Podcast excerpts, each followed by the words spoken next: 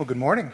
I wonder how many of you have had that experience of uh, traveling on a commercial airliner, and as you come into the aircraft, sometimes you can look to the left and the cockpit door is open, and you see all the switches and gauges and all the stuff in the cockpit, and you might think, wow, how can anybody ever learn to, to know what all that stuff is? I see that in a very different way because I grew up with my father as a professional pilot. And my dad was born in 1930, and he got his private pilot's license in 1946 at the age of 16. He actually had his pilot's license before he had his driver's license. Uh, and back in that time, things were much simpler. He uh, soloed on a Piper Cub J3, a canvas covered aircraft with no electronics, no electrics, even, no radio. Um, very, very simple. And one of the most treasured things that I have in my library is a flight manual that my dad gave me, very similar to what he would have learned in as a young boy. And it's almost like a comic book. Uh, you know, you look at the thing, it says, push the stick down, the plane goes down. Don't push it down for too long because you'll crash. no? Pull the stick up, but don't do it for too long because it'll stop flying. Push the rudder left, the plane goes to the left. Push it to the right, it goes to the right. So simple, not complicated, very basic. I think there's something in there for us in the Christian life too. Sometimes the Christian life could look like the cockpit of a jetliner, you know, especially if you're new. All this stuff, how do I even get started in this thing? And uh, I just want to sort of bring a simple message this morning. Um, my message is this it's basic, it's up and down, and it's left and right. And uh, I want you to see sort of the reality of that Christianity that up and down, the vertical relationship we have with God, and left and right, the horizontal relationships we have with other people. That's the basics of Christianity. And uh, we've been talking about some of those very things in the last couple of weeks, if you've been able to be part of what we've been doing. Um, I want to show you that up and down, back and left and right concept in Matthew 22 34. We've referenced this scripture a couple times, but I want to kind of wrap up this series with that. Matthew 22 34. When the Pharisees heard that Jesus had silenced the Sadducees, they gathered together, and one of them, a lawyer, asked him a question to test him Teacher, which is the greatest commandment in the law? Now, that was a big ask. He's basically saying, summarize the entire Old Testament and, and, and what's the basics? You know, that's a tough question. And Jesus said to him, You shall love the Lord your God with all your heart and with all your soul and with all your mind.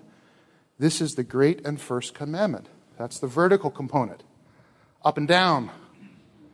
But he didn't stop there. He said, The second is like it you shall love your neighbor as yourself.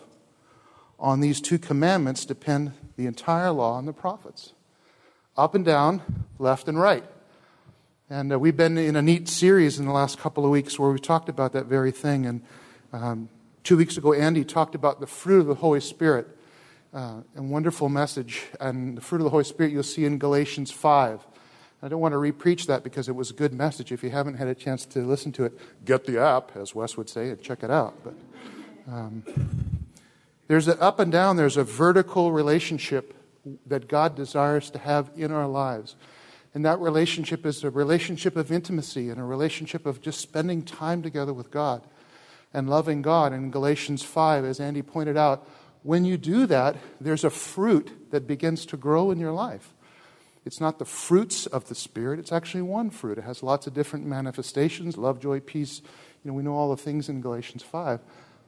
But we don't make that fruit happen. It's just a natural result of spending time with God in, in the intimacy and just the love relationship of that up and down, vertical relationship as we listen to God, as we talk to God. It's an amazing privilege that we have as a Christian. I want to show you a passage that's similar to that in lots of ways. Ephesians chapter 3 brings up a lot of that, those same um, ideas. Ephesians chapter 3, verse 14. Paul's an amazing theologian, and the first three chapters of Ephesians are just packed with incredibly mind blowing kinds of things. Um, but as Paul lays all those things out at the end of chapter 3, at the halfway point in the book, he just can't stand it anymore. He just got to break into praise. In verse 14, Paul says, For this reason I bow my knees before the Father, from whom every family in heaven and on earth is named, that according to the riches of his glory he may grant you to be strengthened with power through his Spirit in your inner being, so that Christ may dwell in your hearts through faith, and that you, being rooted and grounded in love, may have strength to comprehend with all the saints what is the breadth and the length and the height and the depth and to know the love of Christ that surpasses knowledge, that you may be filled with the fullness of God. He's talking about this very same thing that he's talking about in Galatians 5. This is the up and down component. He says, My heart is that you would be filled with God. You would know that the depth, the breadth of this amazing love that God has for us. Paul says, I don't want you just to have a, a, a mental understanding of that, to know the love of Christ that surpasses knowledge. It's not just information. Those of you that know me, I love teaching, I love information, I love knowledge, but this vertical relationship is way more than that. How many of you know that I know good characteristics and traits about my wife, Dina? I know she's funny. I know she's knockout good looking. I know she's a woman of faith. There's characteristics that I know about her, but it wouldn't be enough in a marriage to just know those things about my wife. We have been married for 33 years, and, and I'm, we are really one together now after all these years. You know, I'm batching it this weekend. She's over in Vancouver. I'm a whip puppy. I miss her. That's relationship. It's not just knowing things about someone. Oh, look at that major point. She's not even here. Somebody give her the tape. That's so going to help. but it's not just about knowing things about who God is, there's a relationship involved in this up and down. And the amazing thing is that God is hungry for us to, to enter into that kind of relationship with Him. He doesn't hold us afar. He wants us to come and to embrace us and to be able to spend time with us and just enjoy being together.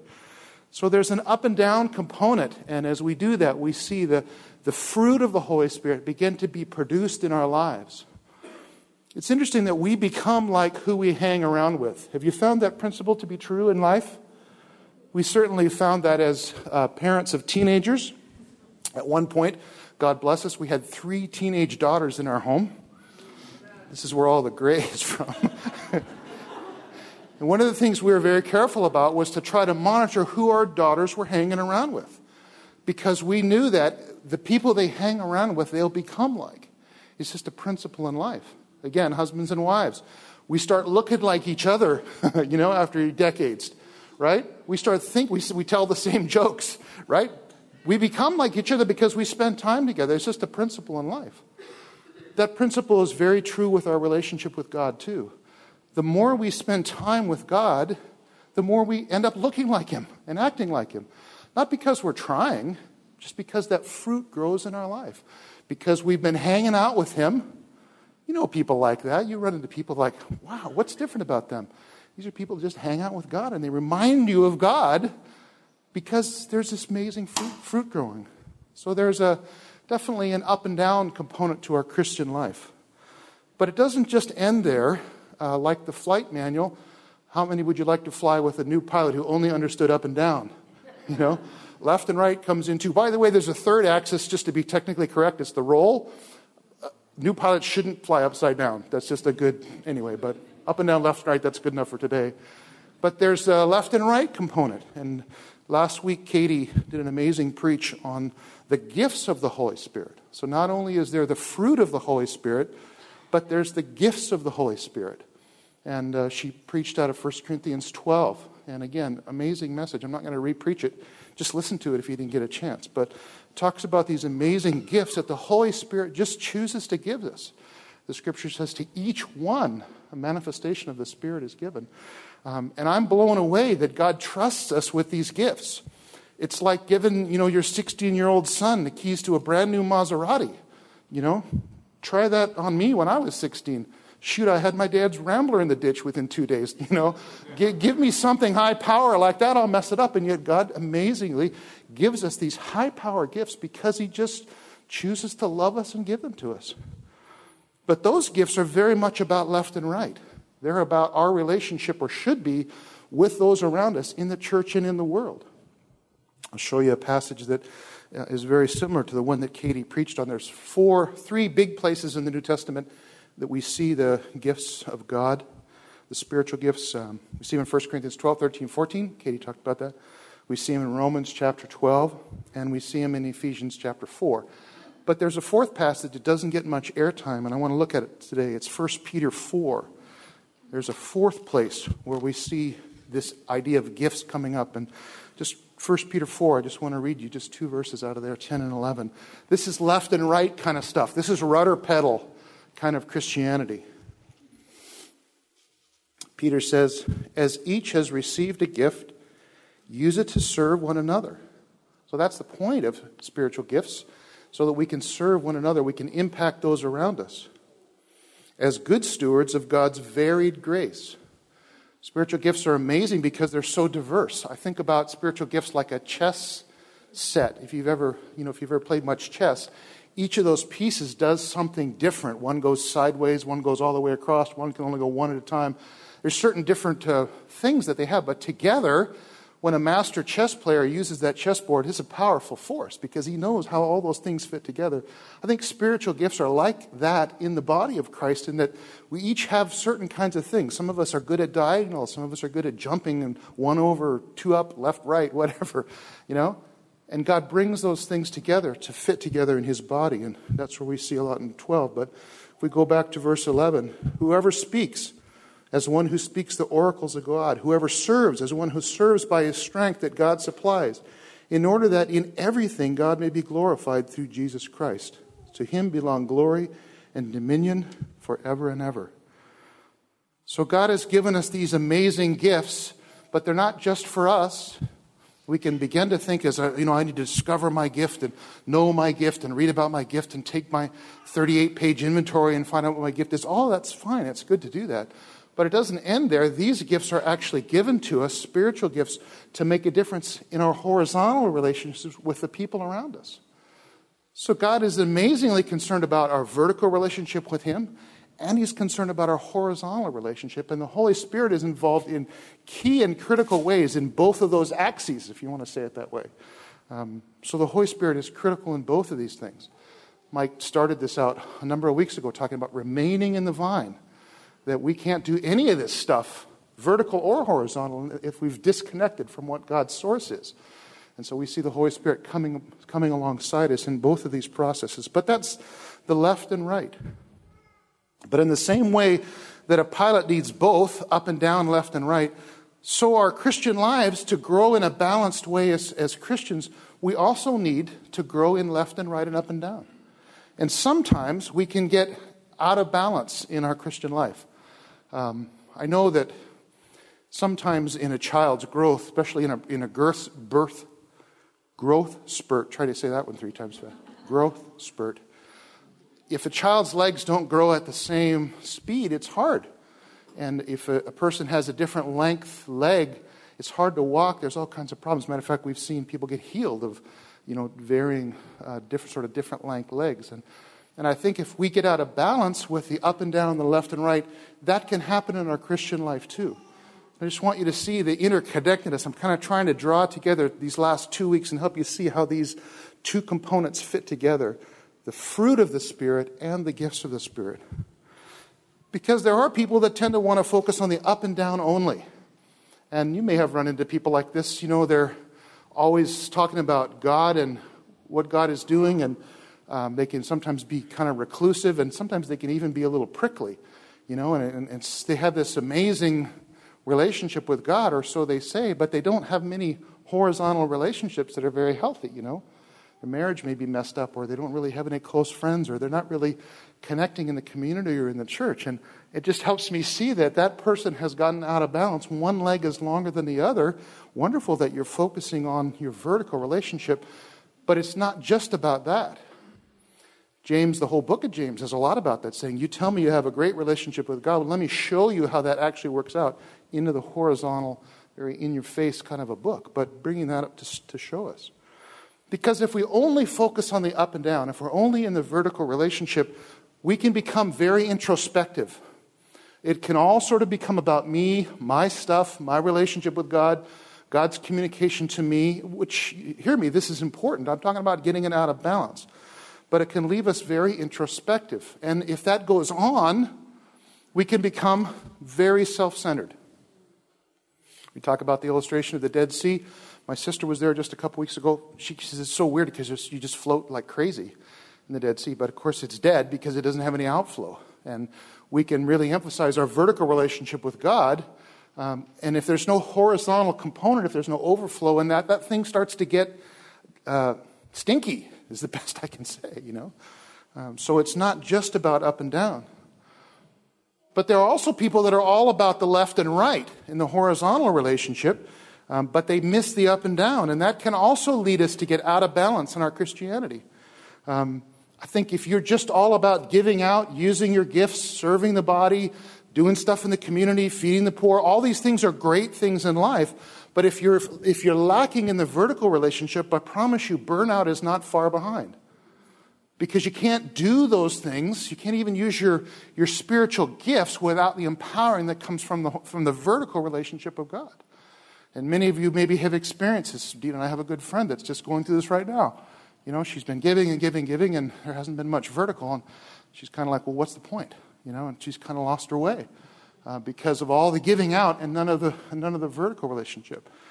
If we only focus on the left and right, only on the giving out, only on the spiritual gift, only on the ministry side, we burn out. And eventually, I think we become uh, trapped in hypocrisy. That's a, a bad feeling. I've definitely been there in times in my life when I was giving and giving and giving and preaching and teaching and all this kind of stuff.